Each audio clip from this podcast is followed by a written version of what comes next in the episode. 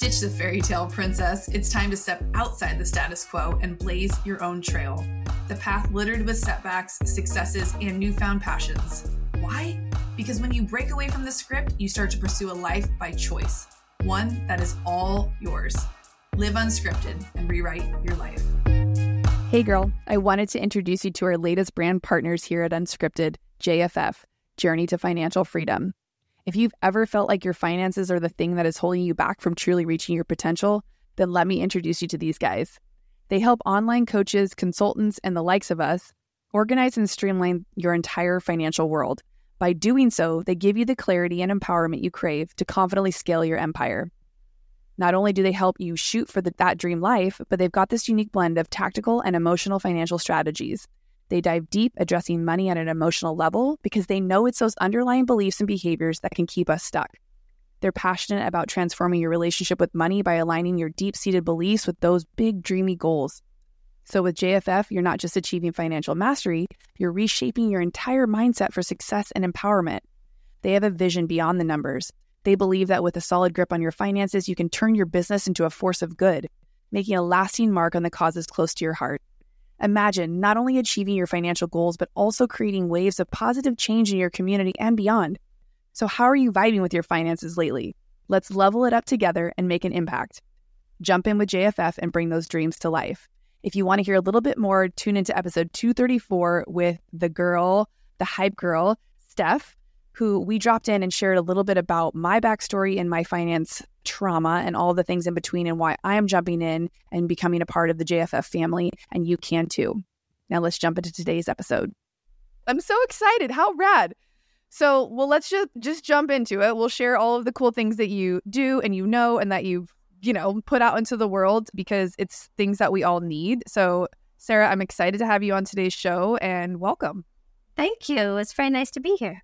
Yes. So we just found out we're neighbors. Yeah, uh, like literally like a block away from each other. this is the power of podcasting. And I've been on this kick recently sharing the power of podcasting, whether you have one or getting on as a guest to share your expertise, whatever that looks like. And it's so funny because usually I'm with people that I would never otherwise meet. And here you are, like across the country in New York. And we just discovered that we literally live in the same neighborhood in San Diego. It's so hilarious. I don't. How did you?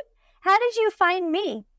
So we have a podcast team that vets like interesting, amazing people that have some sort of like rad value to bring to the show that would be good for my listenership. And so we found you, and now we have all the show. No.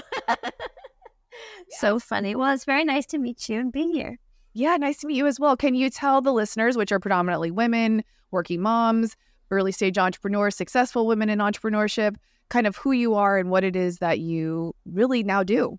Right. Well, I'm a professor at UC Irvine, even though I live in San Diego, and I run a sleep lab there. And the work that we do is really aimed at right now, we actually have a big study trying to understand women across mm-hmm. their menstrual cycle, slash lifetime, you know, during the reproductive mm-hmm. age and then during menopause and older age, how sleep impacts women's health and their mm. cognition and their emotions. And that's sort of what I do in terms of the research. But then I also write books. And one of the books that just came out last year is called The Power of the Downstate. And it's all about how we are rhythmic animals and actually accessing that and understanding how you have these rhythms where you have these optimal times for being active and optimal times for restoration and restoring all your energy that you need to be active puts you in a better position in terms of your health and metabolism and cognition and all sorts of different um, parts of your life. Mm, that's so good. So, I mean, I'm someone who struggles with, and this is so fun. I love when things just naturally work out. I had a woman on, I've had a couple women on actually who have really given a lot of context to what that cycle, syncing cycle, paying attention to all of it even looks like. Because nowhere in school were we taught that throughout the month we're four or five different humans in the same body as a woman. We don't get told anything other than like what happens to us and how to handle it, but not how to process, you know, how we show up, how much effort do we put into work when it's that time of the month or that week before like there's so much to it that I feel it's such an unfair situation that we're uneducated to the level we are around how to take care of ourselves properly. And the sleep factor to me, I think I'm one of many people who just deal with not being a good sleeper. We just chop it up to like maybe I drink too much coffee throughout the day. It is what it is. Oh, well, you know, I, I wake up every other hour. Like that's just normal for me. And to know that there's people out there doing research on how we can feel better, have better lives, like not not struggle with some of this stuff. Like I'm so curious to learn, you know, a lot of what you teach and what you've what you've discovered. Yeah, I mean, I think that what you're saying is really um it's it's really unfortunate. It's really true. the thing that I find is that I feel like we're we've been educated to assume that we're kind of a mess because of our rhythms, you know, and that there's something wrong with us because of these rhythms, and that you know, menopause is more you know given to us as like a disease model, like there's something that is awful that happens to us in our life, or or that menses, you know, our menstrual cycle that somehow when, when we're bleeding, there's something awful happening to us. And I think that's the part that really got me interested in trying to understand it because it, it just seems like how could something that happens to every woman who has a uterus um, it, on the planet how can that be a disease right there's got to there's got to be a better way of thinking about this. And then and then the other part is that historically this idea that because we have menstrual cycles and because we have you know these these ups and downs in our sex hormones that we must not be able to handle many things out there in the world like politics or leadership or you know big decision making. And and that's really been historically i think the story about women is that you know they're too hysterical or they're too emotional or they're you know they they can't think right when they have their periods and and that's i think the thing that motivates me really to be exploring these questions like, all right, well, why don't we actually collect data and really look at it and see is, is there any proof? Um, is there any evidence at all to these kind of um, assumptions that people have been making historically about women? Well, and is there is there evidence? Is there anything? I mean, that you found that not to use in our defense, but to help us understand or explain that because I I hear like what you're saying and with the politics and there's always almost like an underlying tone of it's felt like a joke now that people can just use those as excuses as to why a woman is not running the country yet or why women are not in powerful positions because uh, oh she's going through menopause or oh she's all it's that time of the month like no we can we can't have emotions or feelings or passion about something without it having some back context of like, oh, it must be that time of the month. Like it's become so commonplace to say shit like that.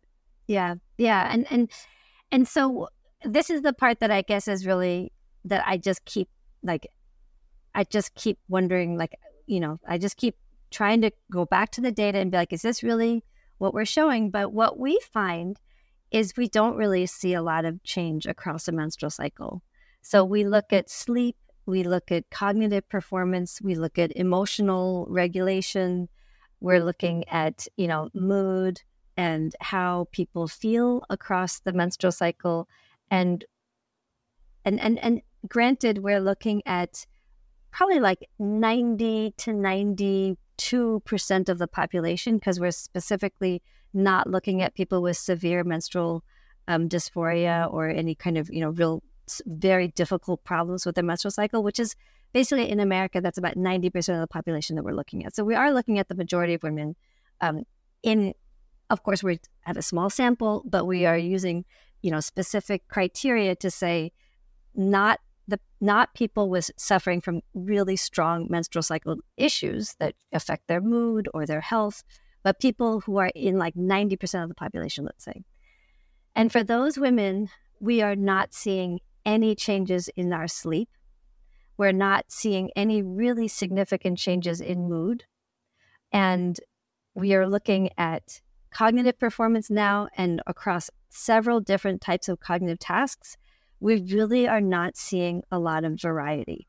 The kind of variance that you would have assumed is there given the idea of like, oh, she can't be a president because she's on the rag, right? Like you know, that she doesn't have self control or that she's not going to, you know, she's going to be too emotional, everything you said. We just are not seeing evidence of that. The only thing that we have found so far is that during the menses time, so like three days before your period and then your period, if you have, so like, you know, we, we've looked at like mood across the menstrual cycle and we don't see any changes in mood, right? Which is really surprising. But if you've had bad sleep during that menstrual time, then you're more likely to have bad mood. But if you have good sleep throughout your whole menstrual cycle, the mood doesn't vary that much. It doesn't vary significantly. So sleep is a protective factor. And, you know, and, and that's important to know, right? Because then that means, okay, well, within that period of our periods, we are more vulnerable to having bad sleep. And that can have an impact on, we're not more vulnerable to having bad sleep. Sorry, that was misspoken. We are more vulnerable to the effects of bad sleep. So if we're not sleeping well, which we may not do, you know, because for whatever reason, we may not sleep very well on a particular night. And if it happens to land on a time where we have our period, then we're going to have our moods get down, right? That that's going to affect our mood. But good sleep is protective. So if you have you know, good mood during your, sorry, if you have good sleep during your period, you're not going to see bad swings in mood. And then specifically also, interestingly, if you have bad sleep with outside of your period, it's not going to affect your mood. So it's really, there's a vulnerable period or period around our periods for bad sleep. And that has an effect on our mood. But there isn't just this overall thing of we just have bad moods during our period. That's just we see no evidence of that. That's so interesting. And it's kind of nice to know. And I think if we take out the commonality of it being that time of the month and really recognize what else could be causing this quote unquote bad mood, what else could be causing these cravings. A lot of times it's easy just to blame things on the fact that, oh, it's my period. That's why I want to eat chocolate right now. Or, oh, it's my period. That's why I snapped at my husband.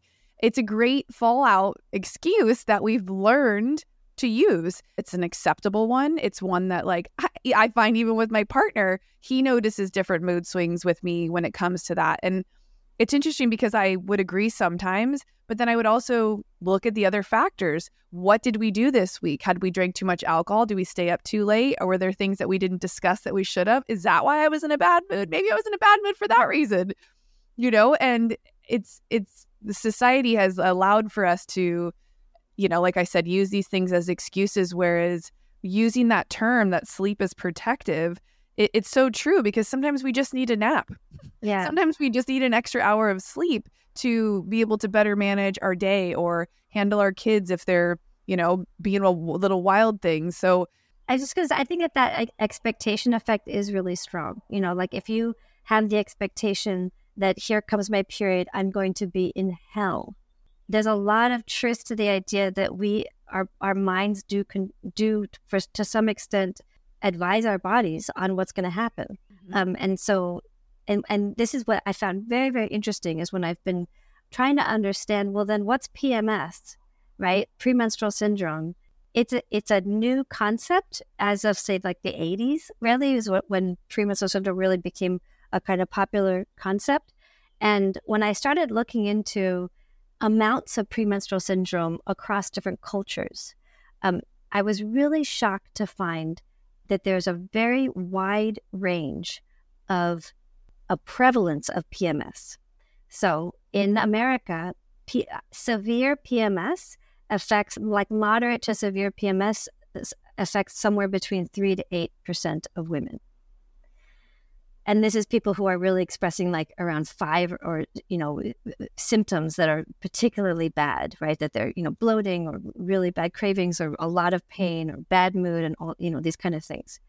When i look at other cultures and i'm not talking about individual studies i'm talking about these meta-analyses that take all the studies in india that have ever been done on pms and they try to then say like what's the general trend of all these studies, you see much higher rates of PMS in India. You see, like uh, in Iran, there was a study, a meta analysis that showed that 70% of women show severe, moderate to severe PMS. That's compared to America, which is 3 to 8%.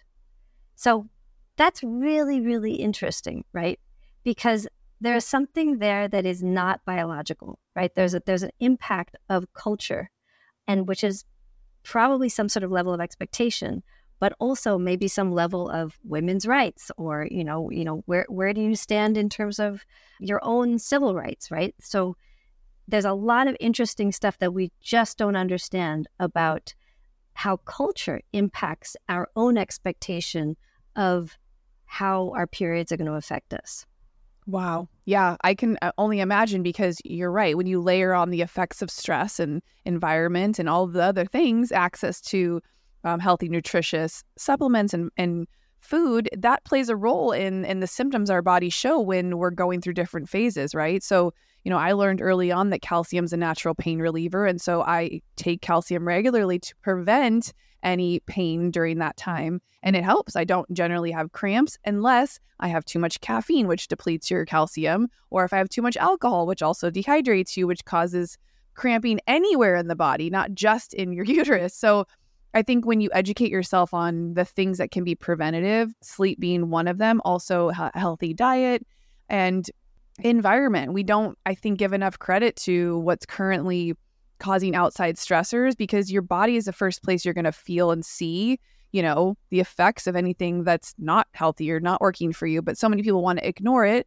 or label it PMS and go take an over the counter, you know, pill titled, you know, Midol or whatever that shit used to be that they would give us. And there are so many other solutions. You know, maybe you switch to fresh fruits and vegetables that week to prevent that or to fuel your body with the things that it needs. Again, these aren't educational classes that are provided with you know, the youth, when you start your period at sometimes 11 to 12 years old, you don't understand what's going on. You know, that's even a hard time to have nutrition conversations. You want what you want, you want what everybody else is having. And we all just want to fit in at some level, I feel like. So if everyone else has PMS symptoms, you're going to have PMS symptoms. Totally. You know what I mean? It's like this ripple effect, whether, and I think in America, you probably three to 8% sound, it's really low to me. I would assume it would have been much higher because we love to complain about stuff. We love mm-hmm. to have like a reason for something. It's like that's why WebMD and like why the internet's so popular. People want an explanation of like what's happening to me, why is this, you know, why is this what it is? And then even with that explanation, it's like, okay, now I know. Not okay, now I'm going to do something about it. Just like, okay, now I know it's called PMS. I expect it every week. Like you said, that mindset of, oh, this is just what happens to me versus can I work a little bit less the week before my period so that I can sleep in, you know, maybe not go so hard at the gym, get more sleep at night, cut out the alcohol, take the vitamins, do all the things to support myself through that time. Absolutely. I, I mean, everything you're saying, I totally agree with. And, and, you know, and, and the, thing about nutrition, right, is that there's a, I'm, I'm blanking on the woman's name, but there's a woman right now who's talking a lot about intermittent fasting. And her book, I think, is called Fast Like a Girl.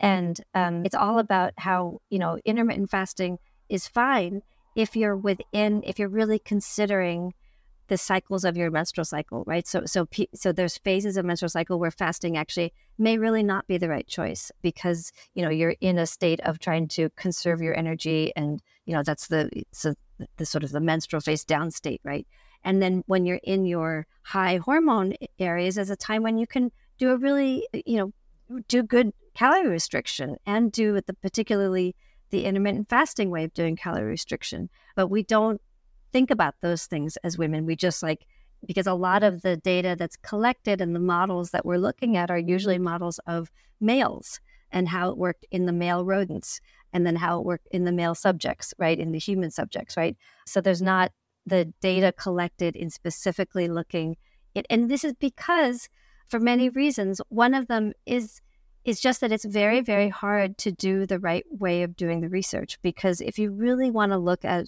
women through their menstrual cycle, you have to do very big, intensive studies within individual women. You can't just take a woman and say, well, you're in your menstrual cycle, you're mm-hmm. in your menses, I'm going to use you. Then you're in your mid luteal period, I'm going to put a group of mid luteal women over here. And, you know, and then you know, follicular period and then, you know, the late luteal and have all these four different groups, it doesn't work as well because you have so much between group variance due to all these different individuals in these groups that you really are going to miss the subtleties of what's actually happening within an individual.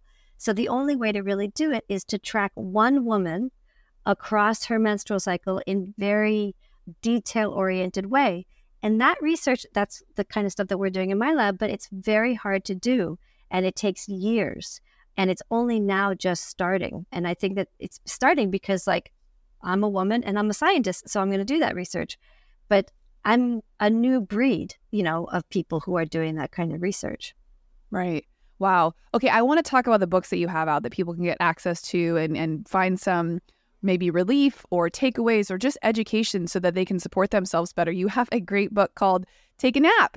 And I'm like so excited about that one because I've never been someone who was a nap taker. Uh, there's no time for that. The only time I took naps was really when I had my son and my body made me take naps at various stages. And I had some great, you know, motherly advice from other new moms sharing like sleep when they sleep, the laundry can wait.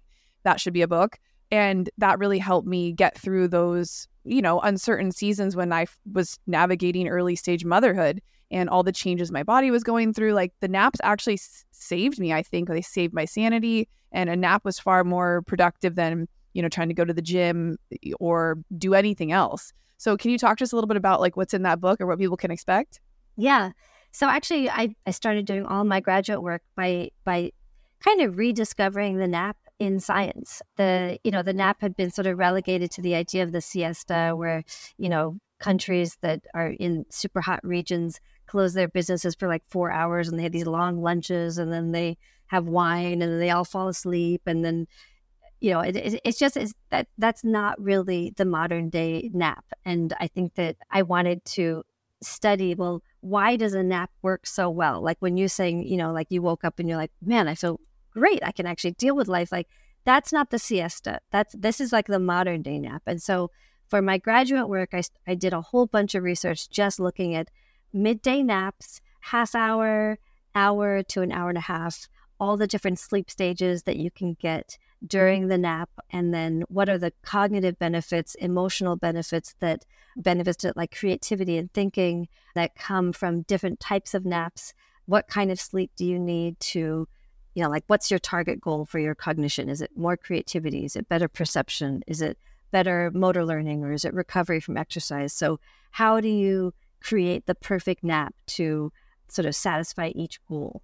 That was that book. that is uh, specific. I love that. You know, it's funny because growing up, my grandfather would take a 20 minute nap every single day and he would have my grandmother come wake him up and never more than he was like sometimes he'd fall asleep sometimes he wouldn't but he was like he had learned in his body he was in the military so i'm not sure if that was like a trained thing but even well into his 70s and 80s he would take his 20 minute nap and he lived to be like 94 years old yeah uh, and it, it, was wild and, and my boyfriend currently now like if he eats he he can take a nap like food just it's like this off switch of like the siesta and yeah. it's so interesting because for me, like if I start to feel tired, my go-to is to just grab a cup of coffee or to push push through or I'm too worried that the nap's going to make me not sleep better later and it's usually not the case. So, I mean, I know when you just close your eyes when you're feeling like that just to be able to get 10 minutes even, man, it does make all the difference. So, are there specific ways we can train ourselves to learn how to nap well for different things? Yeah, so I mean, the the thing about that so that was my that was the first book and and after that book came mm-hmm. out i did start to do research into people like you who say well i don't really want to nap and i don't really like to nap. And what i realized is like well half the population are nappers and half are not. And i haven't and i and i would love to actually just take the time this year to write the follow-up book which is like well maybe you don't need to nap which is really that that not everybody necessarily benefits from nap and, and i feel always a little bad about when people really hate to nap, but they feel like, oh my God, but you're saying all these great benefits. I really want to try it. But every time I try it, I feel like, like crap. Like it may not be that the nap is for you. And there's other things that you can do. And then we could talk about my second book, which is kind of about like everything else that you can be doing instead of the nap. But but the idea is that, you know, one of the things that that that is important to think about when you're thinking about trying to nap is what are you doing that's blocking the nap? Like obviously caffeine is a big one, right? So if you want to be napping, you know, say at like 1.30, it's probably not a good idea for you to have any kind of espresso with lunch, right? Or, you know, if you don't block off a time to nap, it just won't happen because you're always going to put something in front of your, you know, the nap schedule. And we are also really strong creatures of habit. We have very strong circadian rhythms, which means that if you try to nap just any old random time, your body won't get used to it and it and it won't learn that this is your nap time. But if you really make a concerted effort to like find the same time, you know, whenever you're going to do it, if it's three days a week or four days a week, whenever it's going to be, but the same time. And also because we're so into sort of rhythms and, you know, habits, having some sort of a habitual place that you nap or some place that you can kind of tell your body, like, here's, I'm sending you the signals that are telling you, like, I'm going to start napping now. That's also really important, right? Like, you want to be safe and you want to be in, you know, kind of with habits that, that give you the signals to, to be napping and you want to keep it at a consistent time. And then also, you don't want to be worried, like your grandfather, the fact that he had his wife to wake him up, like, you don't want to be worried you're going to miss something. So, you also want to make sure that, like, you get you know the alarm going or whatever it is that's going to make sure that like you get up for the meeting that you have so that you're you know so you know that this is the cons- this is the time that I've reserved for my nap and then I'm also going to be get able to get up and be refreshed and however long you need as well you know some people wake up and they're like ready to go right and that's yeah. what like the real professional nappers and then other people need a little bit of time right so then what do you need? Like, do you need to put water on your face or do you need to just walk around the block for a second or do some jumping jacks or whatever it is? Yeah, I love that. No, and that it's okay. So, talk to us for those of us who aren't maybe in love with napping or don't have the accessibility to take naps. Say you work somewhere and that's just absolutely not going to happen. What is inside the hidden power of the downstate? Is that more tools and things that we can use if we can't get a nap going or if we like, what does that look like? Yeah. So actually, the old title was Hidden Power. Now it's just the Power of the Downstate. But that's if people want to look for it, just Power of the Downstate. And it's so what that book is really talking about is the fact that we have optimal times for for when we could be exercising, when we should be eating, when we should be using our brains for you know intensive intellectual processing, and when we need to actually take breaks. And then and you know what times would be the optimal times for doing different types of things and then also what times would be the optimal times for you know the the very deep importance of restorative time. Because if you think about yourself as like a i mean you know like a gas tank is that all of the when we're in our restorative time we're filling up the gas tank. And when we are out there in what i call the upstate right which is the that sort of optimal time for energy expenditure, we are using up all of our gas. And we need to then make a concerted effort to spend time doing downstate activities. And the downstate is where all of the energy gets replenished. And so, you know, there's a lot of things that you can do if you're not a napper, because a nap nap is obviously like a really great mini downstate in the middle of the day. But just, you know, t- taking a break away from the computer, going out and being in nature, exercising, eating really healthy foods, but also having intimate experiences, like, you know, having a really good conversation with a friend. Anything that basically, all of the things that we can do that increases our parasympathetic activity. So we have this, uh, you know, this autonomic nervous system, and it's basically in charge of our stress responses. Um, but our stress responses are, and, and those are very, really important to have when we are working, when we are out there in the world in our upstate being, you know, full of energy because we can mobilize energy really, really quickly. But it's very costly to our energy resources. It, it drains our batteries really intensely. So what we need to do is increase. So, you know, the first one is the, the stress response is called the sympathetic nervous system. And then the system that calms you down is called the parasympathetic nervous system. And in my book, I call it rev and restore because you get revved up by one and you get restored by the other. So when we're talking about how to calm ourselves down from all of the revving, we have to think about how we are increasing our restore system. And there's a whole bunch of things that you can be doing during the day that just takes breaks and sets you up to have periods where you're in, enhancing your parasympathetic system or your restorative system. One of them, like, you know, a 10 t- spending 10 minutes doing deep breathing is actually one of the best ways it's very very simple and it's a direct route to increasing parasympathetic activity I love that you just touched on that because I was actually going to ask your opinion on breath work and the different forms of breath work that exist because this was one of the first conversations where I learned about the parasympathetic and the sympathetic nervous system was through my breathwork instructors, who one is a naturopathic doctor. So he broke down the science behind breathing and how, you know, you can regulate your nervous system and do all these things through that and and through the power of experiencing it and seeing other people being able to release and restore and like uh, get back to like a grounded place through deep breathing, whether it was like a traditional three part breath or even if it was just a couple of deep breaths. Uh, it, it's it's one of those things that it's it's the science behind it is supporting just that. So, what is your? I know you just touched on it a little bit with a few deep breaths or taking time to do that. Do you have any insight on breath work or what that looks like for people? Yeah.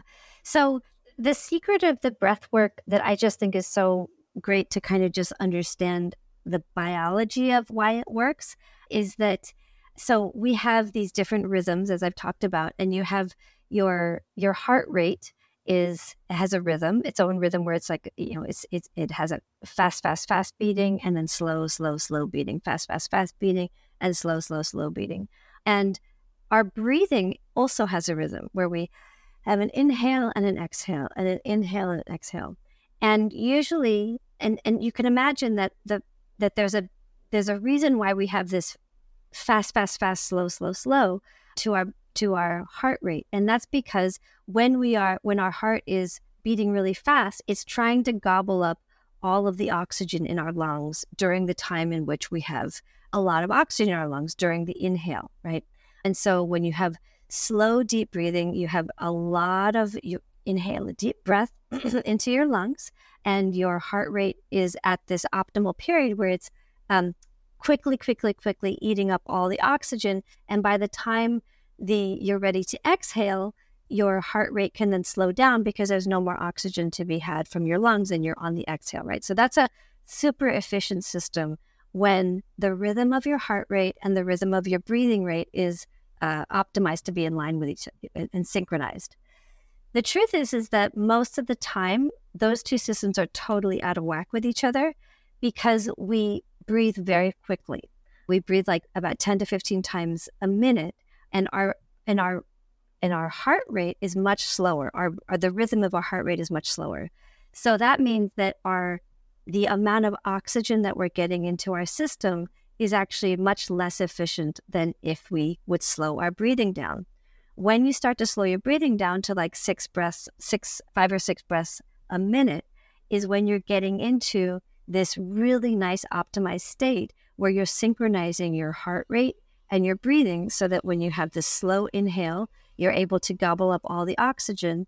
And then once the oxygen is empty, then your your heart rate can slow down and, and conserve its energy. So that's why when you do slow deep breathing, you see this really big increase in relaxation responses because your the impact of that slow deep breathing is that you have a big increase in your parasympathetic system. So good. so just engaging in any kind of breathing exercise like yoga or you know just doing a a short meditation of like 10 to 12 minutes a day actually shows increases in parasympathetic activity. Amazing. So, if you have the ability to nap, add that in with some sort of deep, slow breathing or meditation. And I feel like it's going to help you regulate your nervous system to a place where you're going to feel more calm no matter what time of the month it is. And I love all the insight that you you shared. And I hope if anyone listening has gone through different seasons of struggle with your cycle, that you find tools or people that can help you understand things a little bit at a deeper level so that you know that you're not just stuck with the cards you're dealt, or if you have been struggling, if you are part of that 8% or 3 to 8% of people who do struggle, there are things that you can do and ways that you can kind of reverse what you've been dealing with all these years, I believe. And I know you can find Sara uh, on her website. I know there's books and resources out there. I'm sure you're good if people reach out to you on social just to say hi and maybe ask any questions or connect a little bit deeper on this topic. But I think having these conversations on the show is so important to me because we all struggle with things at a certain level. And it's when we don't have the conversations about them that they stay this weird taboo thing that we have just chopped up as an excuse or how it is. And I hope that, you know, you find some clarity in conversations like this and get curious about ways that you can take better care of yourself because that is one of the biggest pillars for me is is knowing what's going on with my body so that I can then do something about it whether it's you know this way or that way or good or bad when we educate ourselves it allows for us to take action and then in turn maybe help other people who might be struggling with the same thing by having these conversations that aren't as glamorous as some other things that we get to talk about on this show. So thank you so much for your insight and your time. And I can't wait to grab coffee with you when you're back in town since we're neighbors. Know, that's so that's crazy. Awesome. Is there a better place for people to find you? Is do you have a favorite spot? Uh, I've been on Twitter for a couple years, but I just I'm less and less interested in Twitter these days, just because of the environment on it is just weird. But I am on Twitter, Sara underscore Mednick. And then my website is saramednick.com. And I think that there's a, you know, e- email ability there so people can contact me that way as well. Fabulous. But you guys go grab the books. Everything will be listed in the show notes. Sara, thank you so much for your insight and the work that you do. I know it's going to help so many people and has already helped probably tens of thousands of people just understand themselves better. And I think that's really at the end of the day what we're all trying to do is understand how to live this life just one percent better easier. every day. Exactly. Yeah. All right, so you guys. Much. If you if you love this episode, please let us know. Leaving a rating and review means the world. We love a little validation here at Unscripted, the podcast, to know what it is you love and what you want to hear more of. So we'll see you guys on the next episode. Thank you so much for tuning in to today's podcast episode. I hope you enjoyed it. This is your friendly reminder that if a podcast is on your heart to create, we got you, boo. We created Media Unscripted to take the guesswork out of starting, launching, and growing your podcast. I knew I had to create something that I wish existed three years ago when I started the show, which, by the way, had a different name. What does that mean for you? Simply put, you don't have to have it all figured out before you start. We help take the guesswork out of launching your show and creating meaningful content that adds value. A podcast can be your main source of content that not only helps you build an audience, but connects you deeper to your community. Go to MediaUnscripted.com to learn more. Which one of your girls needs to hear this one? Send this to someone who could use a smile, some encouragement, and a little love from this edgy podcast host. Much thanks and all the love.